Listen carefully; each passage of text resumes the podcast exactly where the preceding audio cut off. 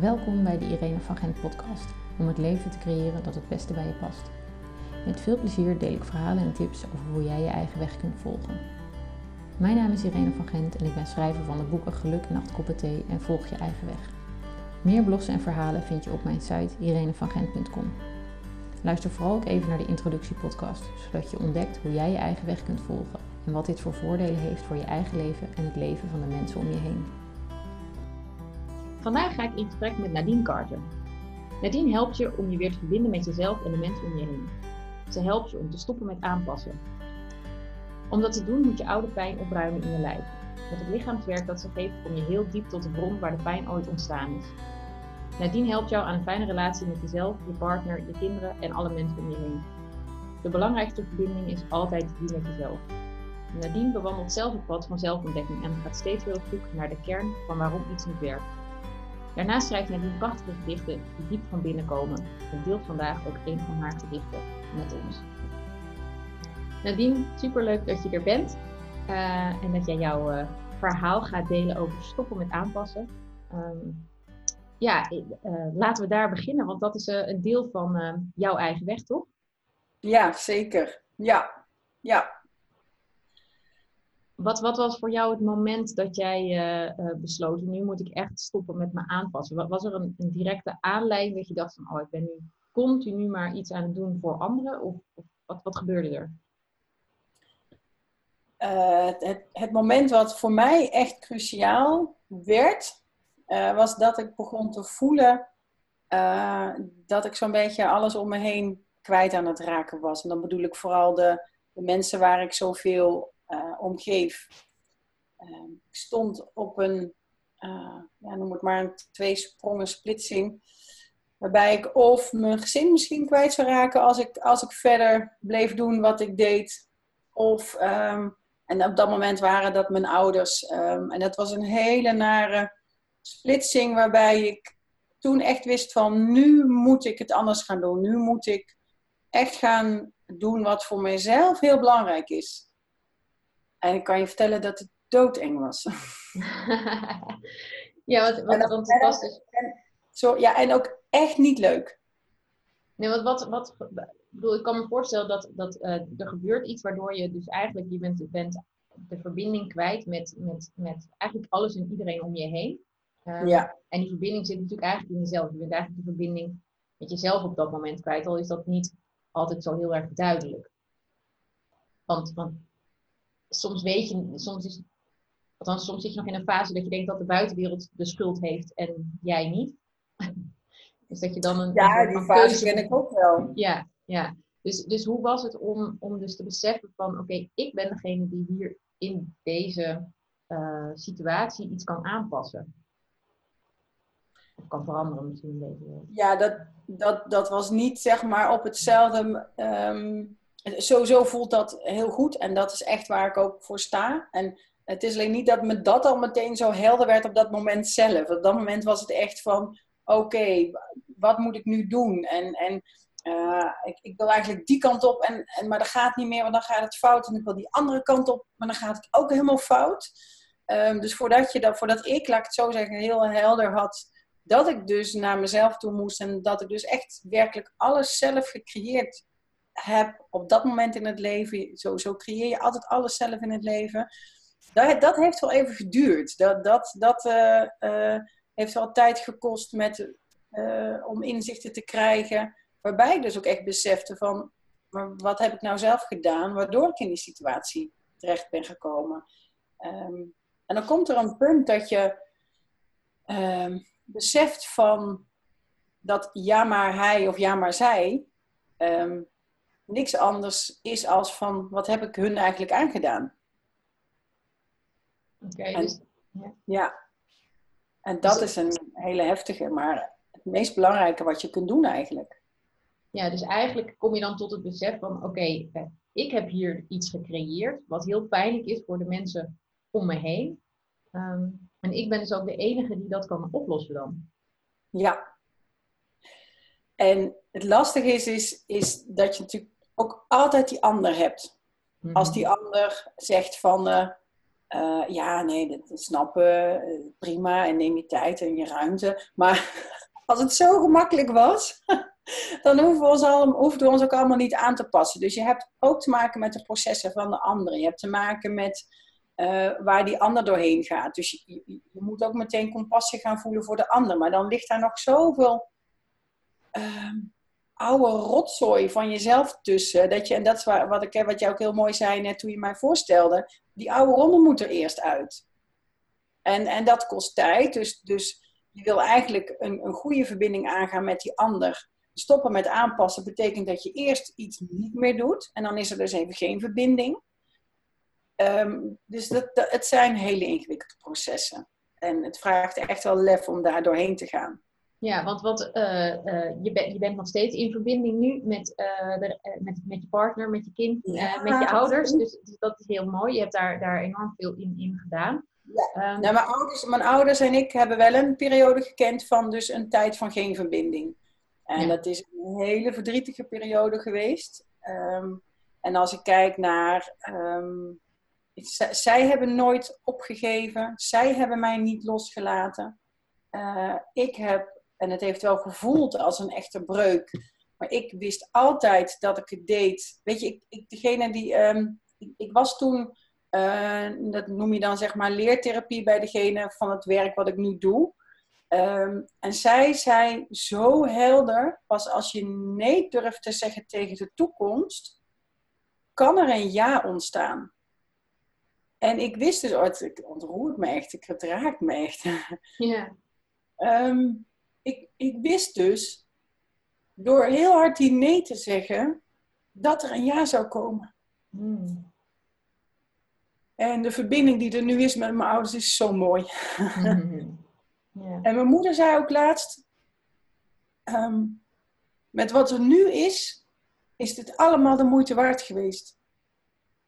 En mooi dan heb je de meest zuivere verbinding die je kunt, uh, kunt wensen. Dus ja, het is het allemaal waard geweest. Maar het is, dan heb ik het echt wel over het proces van een paar jaar hoor. Want dit, dit, dit, doe je niet even in een paar weken. Je moet niet denken, nou ja, ik ga even een therapie en uh, let's fix it. ja, ja, ja. ja. En, en, en, en ik, ik, vind het wel even mooi, want ik, ik, um, je zegt ik, ik moet nee zeggen tegen, je moest nee tegen, sorry, nee zeggen tegen de toekomst. Ja. Um, maar wat betekent dat? Want dat voelt eigenlijk heel zwaar. Alsof je um, uh, zegt, nou, het mag ook nu voorbij zijn, het leven.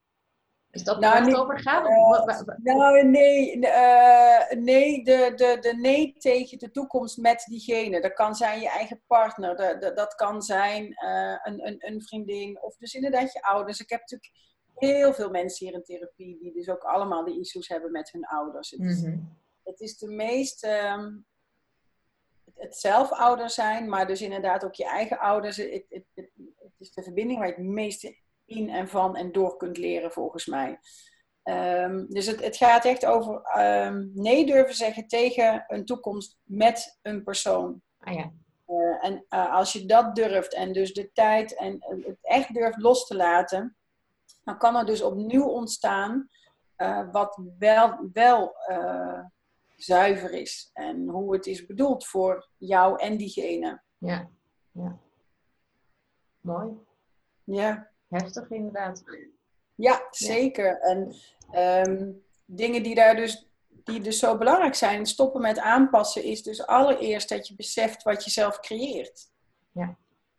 Alleen weet je wat het is? Wat, wat het zo moeilijk maakt? Je, je past je aan omdat je uh, bang bent voor verlies. Dus je, je, je, wil bij die ander zijn, je, je wil die ander niet kwijt, um, je wil het goed doen. En stoppen met aanpassen betekent dus dat je iets niet meer doet wat die ander eigenlijk van je verwacht. Ja. Dus het is, een, het is een hele ingewikkelde constructie om dus, um, terwijl je dus graag gehoord en gezien wil worden, gaan, uh, gaan stoppen met dus die erkenning te krijgen. Ja. Dus het gaat heel erg over, dus terug naar jezelf. En, en wat, um, ja, want ja, ik denk dat iedereen dat wel her, herkent, zeg maar. Maar je, iedereen heeft misschien andere dingen die hij standaard doet in een relatie. Kun je, kun je voorbeelden geven van hoe dat voor jou was? Of wil je dat geven? Of heb je andere algemene voorbeelden van dingen waar mensen mee zouden moeten stoppen in, in een relatie? naast aanpassen bedoel je?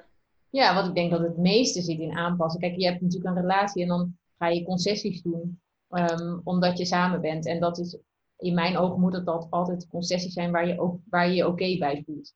Die, ja. die concessie moet nog steeds oké zijn, um, zeg maar, om de relatie goed te houden. Ehm, maar inderdaad, vanwege die erkenning ga je daarin soms te ver.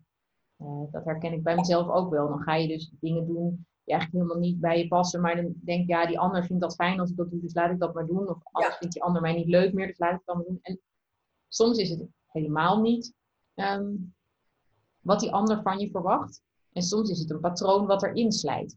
Ja, het zijn, het is, uiteindelijk zijn het vaak van die onbewuste ehm, dingen die je doet. wat ik heel veel, uh, wat ik ook zelf heel veel heb gedaan en wat ik ook heel veel zie in mijn praktijk, is ehm, het, het, het zorgen voor de ander. Kijk, als je, als je, uiteindelijk kun je het allemaal, dat is aanpassen, is gewoon de grote, hoe noem je dat? Grote noemer en daar hangt dan van alles onder. En, en mhm. wat daar bijvoorbeeld ook onder hangt, is dat dingen niet, niet mis mogen gaan. En als je het even heel cliché pakt, dan zijn dat vaak de vrouwen. Maar er zijn ook wel mannen die dat doen hoor. Mhm. maar, um, dus, maar blijven zorgen dat alles blijft reilen en zeilen. Maar ondertussen wel boos zijn van binnen. Ik sta er zo alleen voor. Ehm, en in feite is dat dus ook een, een, een, aanpassing aan een systeem. Of zorgen dat, dat dingen dus niet, niet misgaan.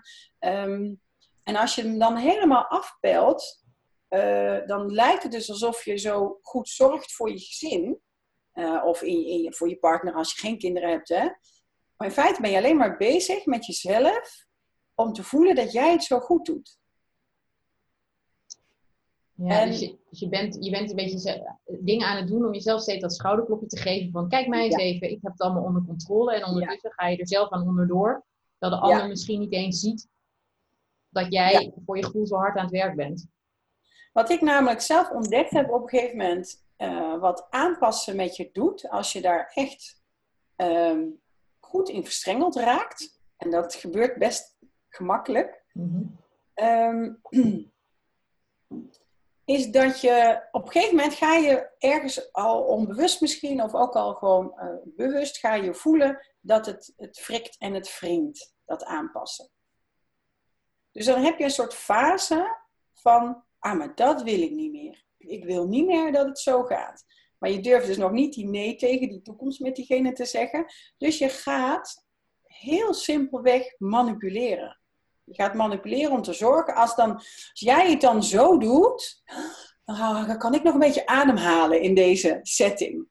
Waardoor je dus conflicten krijgt met die ander. Of je bent dus van alles aan het regelen en doen en te zorgen dat het allemaal goed gaat. Waardoor je dus dan ook vaak terugkrijgt van bemoei er nou eens niet zoveel mee. Of, of laat me nou eens even. Terwijl jij dan denkt, ja, maar ik doe het allemaal zo goed hier. Dus je bent aan het manipuleren. Je bent aan het afdwingen dat je erkend wordt. Alleen maar omdat er van binnenuit dus zo'n hele diepe onzekerheid zit. En dat je dus van binnenuit die, die zelfwaardering zo mist. Dus stoppen met aanpassen is eigenlijk niks anders dan ja gaan zeggen tegen jezelf. En gaan beseffen dat jij voldoende bent zoals je bent.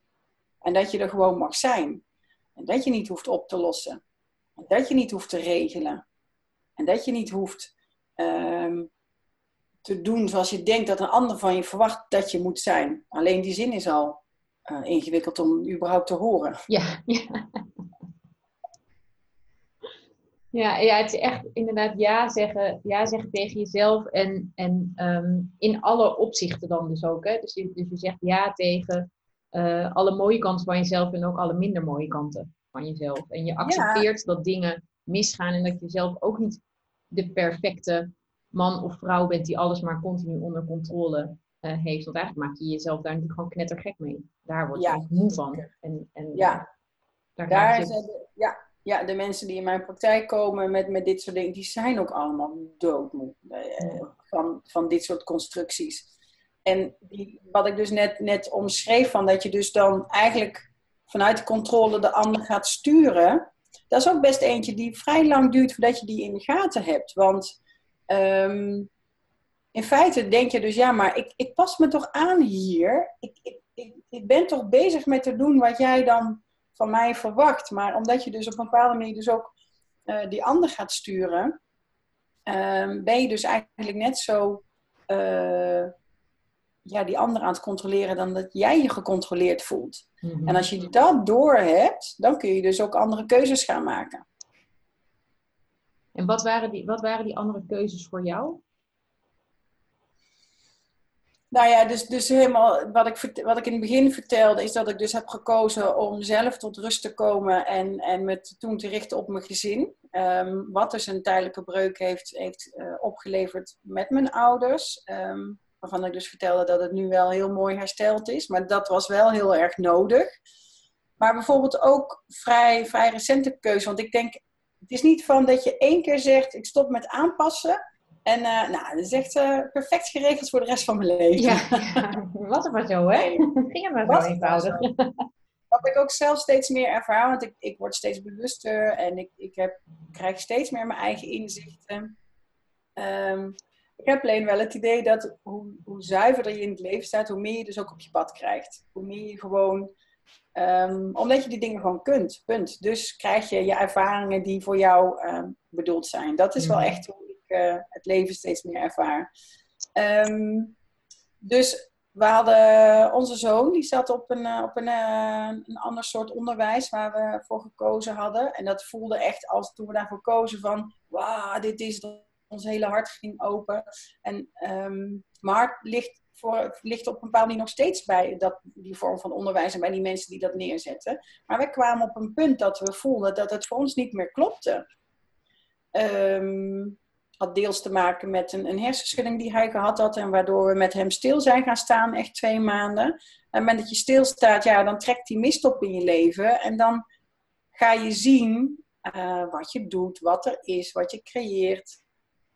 En op het moment dat je het eenmaal ziet, dan kan je, ja, je zou terug kunnen. Maar een beetje mensen die jij volgens mij aantrekt en die ik aantrek, dat zijn bewuste mensen. Dus dan, je, je kan dan niet meer terug. Nee, dus, nee. ehm, en dan, dan zie je gewoon, eh, dan voel je dat het niet meer klopt. Dus we hebben weer gekozen voor toch het gewone onderwijs. Alhoewel het is ook wel weer een kleine school. En er zijn ook veel meer creatieve dingen. Dus voor ons gevoel een beetje het beste van twee werelden. Mhm. Maar ik denk ook dat dat dan op je pad komt. Op het moment dat je dus durft nee te zeggen tegen iets wat echt nog maar een jaar daarvoor zo goed voelde. Misschien zelfs nog drie weken daarvoor. En toch kan ineens kan je voelen, het klopt niet meer. Hmm. En dan, als ik dan kijk over een paar jaar terug of zo, dan dacht je, ja, oh, wacht even, maar dat kan niet, want we hebben net vorig jaar gezegd dat. Of, ja, maar die mensen zijn zo aardig en ze bedoelen, weet je wel, dan komen er al die, mag ik het zeggen, mindfuckerij. Tuurlijk, ja. Weet je wel? Maar wat je dus kunt leren door, of ja, kunt leren, dat is niet goed woord. Wat er ontstaat als je dus echt zuiver bent en dus al die oude rommel uit je eigen lijf hebt opgeruimd, dan ga je gewoon ineens voelen, nee, klopt niet meer. Ja. En dan is het niet meer in vragen dat je nog allerlei constructies gaat bedenken om er wel in te blijven. Dan ga je weg. En hoe is dat dan? Oh, ja. Ja, nee. Nou, wat, wat ik er nog inderdaad bij wilde vertellen was, omdat ik dus voelde van, ehm, maar als we het dan op die school zo doen en zo doen en zo doen, dacht ik, ja, maar en daardoor had ik dus door van, oh ja, maar dan ga ik zelf manipuleren. Dat wil ik helemaal niet. Ik, dus ik, door juist, weet je wat het is? Als je, dat wat ik toen heel erg heb ervaren, en ik heb dat ook bij mijn eigen theatergroep gedaan, wat voor mij als een familie voelde en ik al oh, 12, 15 jaar bij was, dat ik toch voelde dat het niet meer klopte. Ik wil de ander in zijn waarde laten. En ik wil dus niet dat jij het zo moet gaan doen, of dit moet gaan doen, zodat het voor mij nog fijn is. Jij, in het algemeen, hè? Jij, Ja, jij ja. doet jouw dingen op jouw manier, omdat jij daarin gelooft. En als het voor mij niet meer past, dan ga ik weg. Dan ga ik, nou ja, jouw, jouw boeken, ga ik mijn eigen weg volgen. Ga ik mijn eigen pad volgen. Want alleen dan kan ik zuiver en eerlijk zijn. En kan ik die ander ook geven wat hij nodig heeft. Ja. Alleen het gaat vaak wel met dan nog of een conflict gepaard. Of die ander die dat dan nog niet goed kan voelen. En dan, dat is de uitdaging om dan toch bij jezelf te blijven. Ja. Ja. Die is heel moeilijk. Ja, ik, ik leerde eh, een paar jaar geleden dat, ehm, nee, dat was eigenlijk dit jaar, ehm, dat als je, hoe gevoeliger je bent of hoe meer je in verbinding staat met je, met je kern, dat je veel vaker dingen op je pad krijgt waarvan je denkt, dit klopt niet meer. Dit is niet oké. Ja. Ehm, en eh, dat je het niet kunt uitleggen, vaak. Maar dat het echt een duidelijk een gevoel is van oké, Ja. dit is. En daarom kun je ook heel snel zeggen, inderdaad, binnen een paar weken of een paar dagen, oké, dit klopt niet meer, dus het moet anders.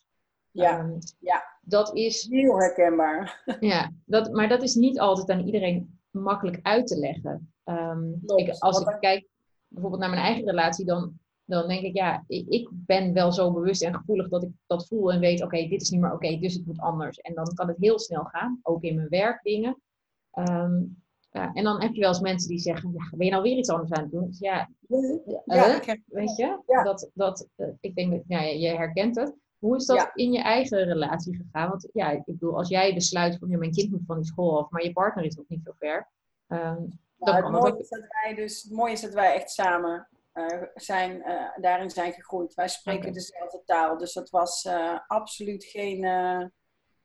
dat, dat was bij ons, eh, dat liep gewoon echt gelijk op. En heel soms dan eh, eh, voel ik bijvoorbeeld al iets bij mijn partner. En dan is het natuurlijk idioot ingewikkeld om niet eh, te gaan zeggen: Ja, kijk eens, kijk eens, kijk eens. En dan om de ander echt zijn proces te laten. En soms Mhm. dan, dan zegt mijn partner wel iets en dan ga ik nadenken. denk ik: Oh, dat, dat bedoelt hij. En dan is zijn inzicht of zijn wat hij zegt of doet. Raakt mij bijvoorbeeld en dan begrijp ik daarna wat hij, wat hij daarmee bedoelde of waarom het voor mij belangrijk was. Dus wij hebben het, eh, daar hebben we wel heel hard voor gewerkt hoor. Dat is echt niet vanzelf gegaan. Mhm. Maar wij hebben nu een relatie waarbij we dus echt dezelfde taal spreken. En elkaar ook echt gewoon door onszelf te zijn, te, te leren groeien. En dus ook echt ruimte nemen voor onszelf in onze relatie. Ja, ja. En was het dan ook, was er ook een, een mom- wat zei er ook nog genoeg te leren. Ook daarin blijf je natuurlijk weer leren samen. Maar ja, Ja, want, ik, de- want het is natuurlijk ook, en dat zei je net ook al, van hoe meer je groeit, hoe meer je op je pad krijgt om nog weer verder te groeien. Want je Ja. wordt continu weer uitgedaagd. En dan denk je, oh, ik heb nu, ik heb het, yes, ik zit er. ik ben, eh, en binnen no time komt er weer iets op je pad waarvan je denkt, oké, dat had ik dus nog, nog niet helemaal. eh, dan denk wel eens, oh, mag ik even eerst op adem komen? Maar en dan steeds meer besef ik wel van, ja, weet je, of het hoort er nog bij. Of, weet je, wel, en het mooie is van het, dus het werken aan jezelf. En, en hoe minder oud zeer er in jouw lijf ligt opgeslagen, hoe minder oude patronen er jou in de weg zitten, hoe meer je ook gaat voelen dat je het gewoon allemaal aan kan wat op je pad komt. Ja. Maar dan is een partner die dezelfde taal spreekt, is wel heel handig. Is ja, dat is wel heel prettig. Ja, dat is wel heel prettig, ja. Ja, Ja, ja. Hey, en als we het hebben over ehm, eh, echt je eigen weg volgen. Ik bedoel, er was een, er was een moment waarbij je besloot van oké, ik, ik ga stoppen met aanpassen. Maar er is natuurlijk een moment al eerder geweest waarop je besloot ik ga het op mijn manier doen. Ehm, in het voorgesprek dat we hadden, zei je al van ik ben heel vroeg al voor mezelf begonnen. Omdat ik niet de baan kon vinden die paste bij dat wat ik wilde doen. Ehm, Ja. Dus je, je, bent, je onderneemt al, eh, hoeveel was dat weer? 20 jaar zei je? Ja. 20 jaar. Ik was, eh, ik was 23 toen ik met mijn eigen praktijk startte, inderdaad. Of nee, ja, ja zoiets, 223, ja. Ja. Dus, dus dat ondernemerschap heeft er altijd al, heeft er altijd al in, in gezeten. Was het een, ja. een bewust verlangen of was het, was het een uit noodzaak geboren? Ehm, het, eh, ik, ik denk, ik moet, als ik, ik moet gewoon heel eerlijk zijn, was hij inderdaad uit noodzaak geboren. Maar ik denk wel dat het gewoon ontzettend de bedoeling was dat ik voor mezelf ging beginnen. Maar dat ik dat toen nog niet zo op die manier eh, zag. Ehm, ik ben wel, weet je, als je dan, dan ga je op een gegeven moment, komt er een moment ook dat je gewoon eens ook in je leven gaat terugkijken. En eh, ehm, ik was ik, ik, ik heb het niet gemakkelijk gehad als kind. Ik ben ontzettend veel gepest op de basisschool. Echt heel veel gepest. En ehm, en dan moet je als kind al je eigen vorm zoeken. Je eigen manier. Ehm, je wordt er als kind heel onzeker door echt pesten. Maar goed, daar wordt, daar wordt ook heel veel over gezegd. Het is gewoon echt heel verschrikkelijk voor kinderen. Ehm, maar wat ik bijvoorbeeld, en wat ik nog weet, is dat dat ging met vlagen. Dus dan, dan ineens waren ze wel bevriend. En dan denk je, ja, maar anders ben ik weer alleen. Dus dan ga je toch, degene die je dan vorige week nog pestte, ga je dan toch mee spelen. Want je wil, je wil niet alleen zijn als, als kind. Ehm, en ik, ik weet nog dat ik, ik, ik was, uh, dat was groep 7, dus ik was 10 of 11 of zo. En uh, dat, er, uh, dat ik dus nog steeds gepest werd en noem maar op, maar dat er een nieuw meisje in, bij ons op school kwam. En die verbond zich aan mij. Misschien omdat ik, ik weet of het aan mij persoonlijk ging, maar in ieder geval stond ik buiten de groep en dat is misschien makkelijker voor een nieuw meisje. En toen zag ik gebeuren dat dus ik ook bevriend raakte ineens met dus al die anderen. En toen wist ik, ik weet nog dat ik gewoon besefte, zij moeten eerst met mij bevriend raken, willen ze met haar bevriend raken. Dus ik had, zo jong had ik die processen al door. Alleen, ik wist toen niet dat dat dit allemaal zo, dat dat zo'n bewust, ja, voor mij was dat normaal om op zo'n manier te denken. Mhm. Ehm, en op de middelbare school heb ik opnieuw zo'n fase meegemaakt, dat ik dus uit de groep geknikkerd werd en dat ik het allemaal zo goed begreep. Ehm, maar het heeft wel heel lang geduurd voordat ik besefte dat ik allemaal aan het aanpassen was. Dat is wel echt een grote mensenterm. Ja. Maar ik denk dat ik ehm, altijd wel mijn eigen heb geprobeerd. Ik denk dat dat gewoon een, een, een, innerlijke drang is die gewoon bij mijn ziel hoort of zo. Ik weet het niet. Om wel echt in mijn eigen kracht te staan. Dat is ook wel wat ik voor mezelf als levensthema ken. Ehm, dat het wel de bedoeling is dat ik mijn kracht laat zien. En um, het zit hem in allerlei, je ik, ik, weet nog dat mijn vader wilde dat ik gewoon goed geld kon gaan verdienen. En die wilde dat ik een economische opleiding deed. Ja, dat ging hem echt niet worden. Als je mij een rekensom voorgeeft, dan ben je me kwijt. Um, dus ik ben toen, ik, uh, ik wist toen al, en ik denk dat, dat was ik heel jong. Ik was 17 toen ik van de HAVO afkwam, dat ik creatieve therapie wilde gaan studeren veel te jong aan, te begonnen, aan begonnen. Maar ja, weet je, ik, was klaar met HAVO. Um, ik wilde ook altijd dingen met toneel doen. Dus ik heb altijd wel gezorgd. Ik wilde eerst ook altijd actrice worden. Ik, het is me wel gelukt, denk ik, om wat ik als kind altijd al wel wilde om toch te doen. Ik ben misschien niet die actrice geworden die op het podium staat. Maar ik heb wel heel veel met theater gedaan. Um, dus als ik zo, nou ja, door jouw interview ook wel nu dan zo terugkijk, denk ik, ja, ik heb altijd wel gezocht naar hoe kan ik toch mijn eigen dingen doen? Ja. Ja. ja. En, en want uh, ik, ik herken dat heel erg wat jij vertelt, alleen bij mij werkte het altijd precies andersom. Um, uh, ik, had, um, uh, ik, ik, ik, ben, ik werd ook gepest en ik, weet je, ik begon op mijn vijftigste ook als ondernemer. En in de tussentijd heb ik ook gestudeerd waar ik maar ik maakte steeds de keuze. En dan zei mijn moeder, je moet dat gaan doen. En dan dacht ik, ja, dat nee dus.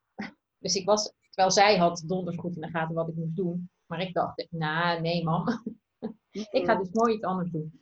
Um, waarbij ik dus ook me ben gaan aanpassen aan, de, um, uh, aan dat wat dus eigenlijk niet de bedoeling was voor mij. Een heel interessant proces. Dat, jij haalt het ook bij mij naar boven, zeg maar. Nu dat, dat je dat zo vertelt, hoe dat bij mij uh, uh, gewerkt heeft. Maar even terug naar, naar het um, ondernemerschap. Um, wat ik heb gemerkt in die afgelopen 15 jaar dat ik uh, ondernemer ben geweest en van alles nog wat heb uitgeprobeerd, um, is dat mijn onderneming mij altijd uitdaagt om weer nieuwe stappen te zetten. Ja, zeker. Dus, dus het groeit met je mee. Althans, dat is, zo, zo heeft het bij mij altijd gewerkt. En het daagt me continu uit om bepaalde stukken van mezelf aan te pakken. Ja. Um, herken je dat ook? Ja, zeker. Um, ik heb dat laatst ook echt wel gewoon um, gezien in mijn praktijk. Uh, ik ben natuurlijk begonnen om te werken met kinderen. omdat ik vanuit een eigen gevoel zoiets had van ja, kinderen moeten geholpen worden. Als kinderen het moeilijk hebben, dan, dan uh, hebben ze steun nodig. En ik denk dat elk kind, of een, ouder, hoeft daar niet veel verkeerd voor te doen. En je kunt al best gauw als kind voelen dat je niet hebt gekregen wat je nodig hebt. Um, als ouders maken we allemaal fouten. En um, um, als een kind niet duidelijk kan aangeven wat het nodig heeft, is het voor een ouder best ingewikkeld om het kind te geven wat het nodig heeft. maar als dat een eigen leven gaat leiden, krijg je dus van die ingewikkelde constructies binnen ouders en kinderen. Dus ik had zoiets van, ik ging op de barricade staan voor kinderen. Um, nou, op een gegeven moment groei je inderdaad zelf verder wat jij zegt. En, en ben ik ook echt aan mezelf uh, gaan werken. Dus op een gegeven moment toen ik ook zelf moeder was geworden en Noah 11 maanden was, um, ben ik ook weer opnieuw aan mezelf gaan werken. Omdat voor mij dat ook de enige manier is om een goede therapeut te kunnen zijn en te blijven. En toen kwam ik terecht bij degene uh, die ook datzelfde werk doet wat ik nu dus doe. Dus bij haar uh, ging ik in therapie. Um, en na drie keer zei ze ook van ja, ik geef les. Ik zeg nou schrijf mij maar in, want voor mij was het zo helder. En in dat proces dat ik dus opnieuw aan mezelf ging werken, ontdekte ik dat ik, dat ik bij de ouders moest zijn. Dus kennelijk was er voldoende in het kindstuk geheeld op dat moment, dat ik de stap kon gaan maken naar het, het um, dat als je als ouder aan jezelf werkt, dat het dan als vanzelf goed gaat met je kind. Dus ik verlegde eigenlijk, eigenlijk ging ik dus van slachtofferschap naar meer kracht. Zo van, ik, ik, moet die kinderen redden, naar van ja, maar je moet bij jezelf zijn. Ik was op dat moment zelf ook moeder natuurlijk. Mhm. Ehm, en nu werk ik met partners, omdat ik, dus dat hele ouderschapstuk is voor mij, uh, is, is rond, is heel, um, nou dat gaat gewoon heel fijn en ik weet precies de dingen wat ik kan doen als het even niet goed gaat. En nu ben ik met partners, denk ja, dat is eigenlijk nog een verbinding daarboven. Als je, als je partnerrelatie goed is, dat is echt de basis van een, van een gezin. Uh, dus ik groei inderdaad heel erg mee. En dat is al een beetje wat kip-ei, hè? Eh, ontstaat het omdat je er zelf aan toe bent of omdat het op je pad komt. Maar nu is dus inderdaad het partnerstuk waar ik zo uh, op gericht ben. En waar ik nu zelf ook heel veel uit haal. Denk, oh ja, nou, wij hebben ook nog wel wat te leren. Kom ik dan er ineens achter. Ja ja, ja. ja. ja dat is waar we het uh, laatst over hadden. Um, uh, volgens mij was jij daar ook bij, dat, dat we bij de meeting van uh, Feller Licht, dat we het hadden over you, you, you teach what you need the most. Dus, dus op het moment dat je inderdaad ergens aan toe bent of een stap wil zetten, dan ga je dat ook onderwijzen, omdat je een deel van de weg al hebt afgelegd, maar ook ja. om er zelf nog weer meer van te, van te leren.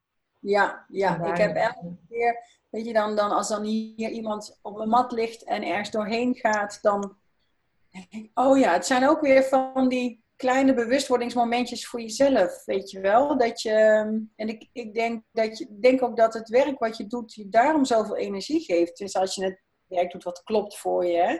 Mhm. Omdat je ook zelf daar zo door kunt groeien. Ja. Ja. Dus jij krijgt heel veel energie van het werk wat je doet? Je doet oh, precies wat bij je past. Ja. ja, echt wel. Ja, absoluut. Ja, ja. En ik blijf daar ook wel in, uh, uh, in uh, een uitdaging zoeken. Precies ook, ook wat, wat jij net zei. Eh, want ik wil nu ook... Mm, nou, weet je, ik, werk, ik wil eens met partners werken. Ik werk ook met, met stellen in mijn praktijk. Dan denk ik, ja, alleen waar het over gaat is, is een verbinding. En een verbinding is ook bijvoorbeeld in een team of op de werkvloer. Um, en dus ik ga nog meer met een soort helikopterview kijken van, oké, maar wat, wat betekent dus het in verbinding zijn met de ander en wanneer daar iets misgaat? En of je nu een verbinding herstelt tussen uh, een man en een vrouw, of een man en man, vrouw, vrouw als die bij elkaar zijn, of dus gewoon op de werkvloer, maakt dus eigenlijk helemaal niet uit, want je hebt met dezelfde soort processen te maken. Um, en toen heb ik me laatst aangesloten bij uh, uh, Pioniers Magazine van Carla de Ruiter. Mm -hmm. um, en dat wel voor mij even een next level. Dat ik denk, oké, ik kan me eindelijk weer eens even stretchen. Dat ik denk van, oh ja, normaal schreef ik een artikel gewoon in uh, nou, een kwartier of zo. En nou moet ik echt even weer gaan zitten. Dus het, het is ook wel eens fijn om niet... Het is heerlijk als je in een flow zit en dat je dingen uit je mouw schudt, zoals die, die, die gedichten, die, die, nou ja, die, die komen door me heen en die staan op papier. En nou moet ik mezelf echt weer even stretchen. En, dat is toch wel lekker om gewoon te doen. Ja. Ja, dat je weet dat je weer daarin verder kan groeien. Ja, ja. ja. mooi. Maar ja, mooi dat je meteen ook die gedichten even noemt. Um, want uh, je vertelde dat die gedichten echt ontstaan omdat je veel schrijft. Um, en dat je echt gaat zitten en dat er dan um, ja, ergens iets vandaan zich ontstaat. Kun je het schrijven, kun je dat zien als een ritueel wat bij jou hoort om, om je eigen weg te kunnen blijven volgen? Ja, en uh, ja, zeker. En ik, ik heb het onlangs weer opnieuw opgepakt. Dat ik eigenlijk, je moet wel lief blijven tegen jezelf, maar toch zei ik tegen mezelf: hoe kan het nou dat je dat jaren hebt laten liggen? Oh, ik, ik weet het nu. ja, dat heeft te maken met het, wat jij net zei over uh, wat je bij, door mij voelde. Van, dat je gaat aanpassen aan iets wat dus niet past bij je. Um, in, in de opleiding die ik deed. En uiteindelijk heb ik diegene die mij daarin opgeleid heeft, heb ik ook los moeten laten. Omdat daar een aanpassing een verbinding ontstond die voor mij niet meer goed was. Dus mhm. ik, ik hoorde laatst trouwens, ik ben nu alles door elkaar aan het vertellen. Ik hoop dat je nu nog kunt volgen. Uh, laatst zei iemand tegen mij van, kill your guru. Oh ja, dat oh is ook ja. als je dus je verbindt aan iemand en dingen leert uh, en ik weet dat zij dus zei van, hey, schrijven helpt niet. Schrijven, dan kom je alleen maar weer in je mind. Dus ik dacht, ja, nee, niet meer schrijven. Terwijl ik denk, en ook weer terug heb gepakt, ik denk, hoe kan ik het, het laten liggen? Ja, dat is wat je dan dus doet. Want vroeger, ik was, mijn vader die, uh, die werkte bij uh, IBM en die kwam toen ik, nou, ik denk dat ik, ik moet acht of zo zijn geweest. Die kwam met de eerste IBM typemachine kwam die thuis. Nou ja, die, die zijn net een meter bij een meter of zo, zeg maar. En uh, toen ging ik al, schreef ik al verhalen. Later las ik ze en ik ben dus ook als dramatherapeut met verhalen gaan werken. Want toen ik die verhalen las, dacht ik...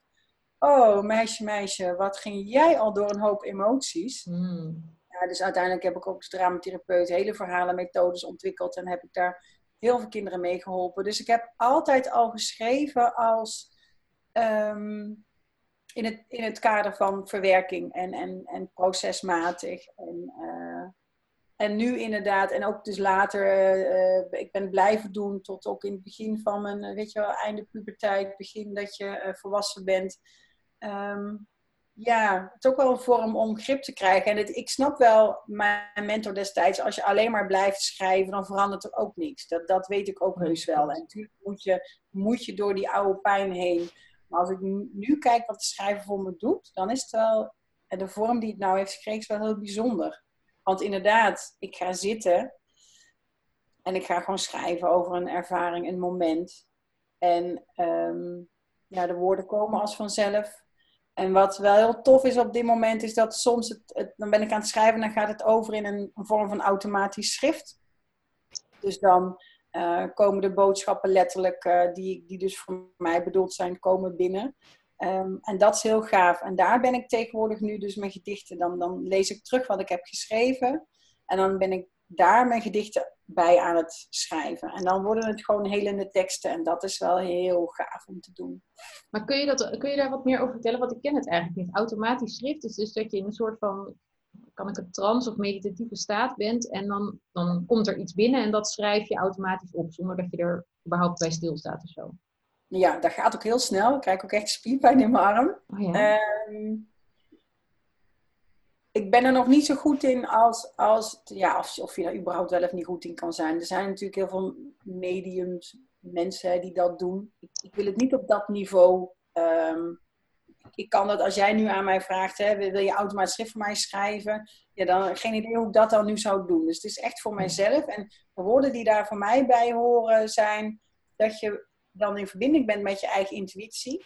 Dat kan je ook je hogere zelf noemen. Mhm. Ehm, dus dat je eigenlijk voorbij alle ruis, voorbij alle denkconstructies, sta je open voor wat er op dat moment voor jou nodig is. Op het moment dat ik dus in een situatie terechtkom of ik heb een ervaring die ingewikkeld is, ga ik ook zitten, ga ik ook echt mediteren en dan stel ik alleen maar de vraag, wat heb ik nu nodig?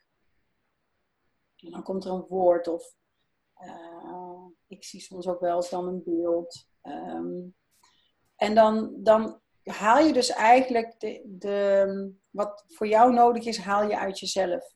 Vanuit je intuïtie en de verbinding dus met je hogere zelf, als dat een term is die past.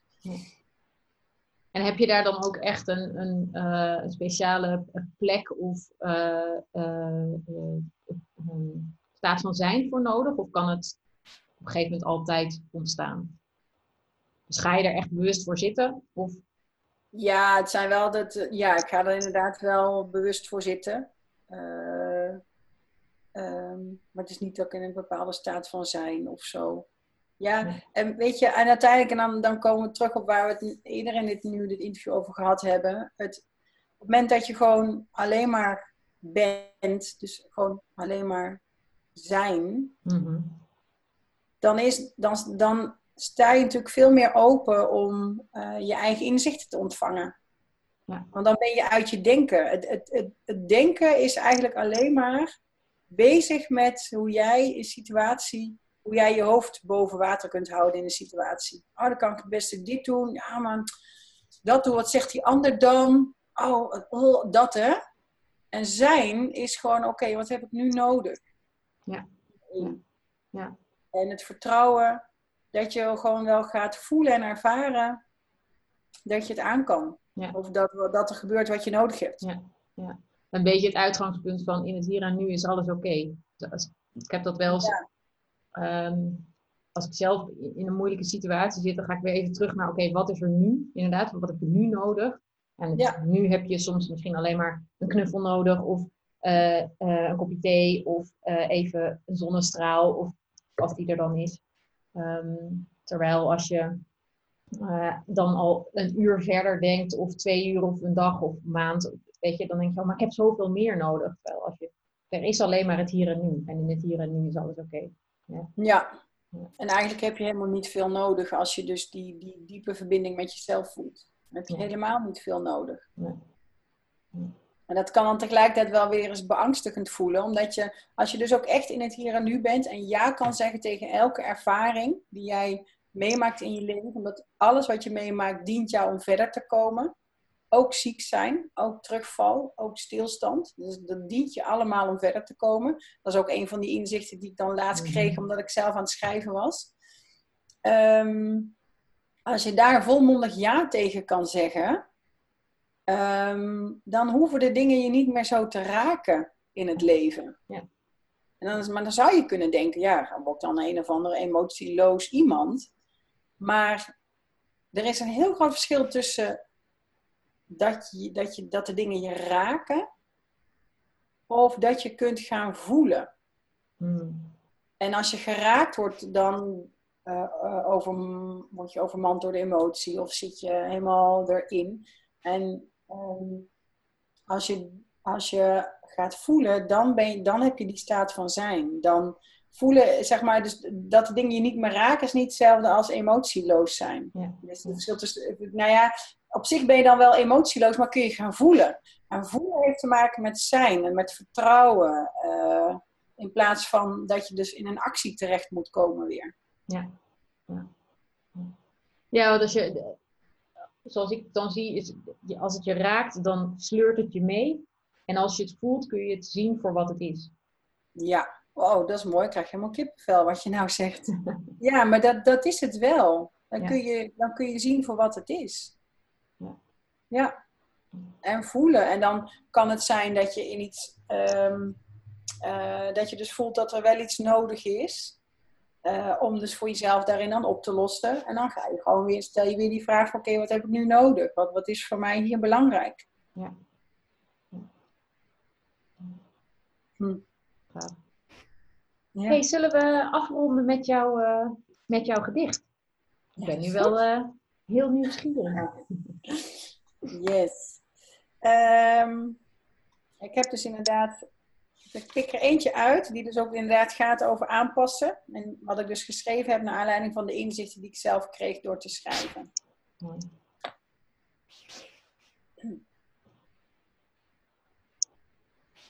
Leef jij je eigen leven of volg je?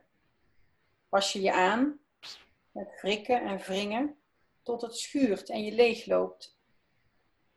Waar verlang je naar? Naar jezelf? Jouw eigen stem? Ga leven. Zelf, samen met je lief of je kind. Volg het leven, niet die ander. Doorvoel wat er op je afkomt. En ga. Stap in jouw leven, jouw eigen zijn. Reis, ervaar, voel, geniet, heb pijn. Groei en ga door. Zit stil, voel geluk, verdriet, wees dienstbaar, doe je eigen ding. Alles zit in je.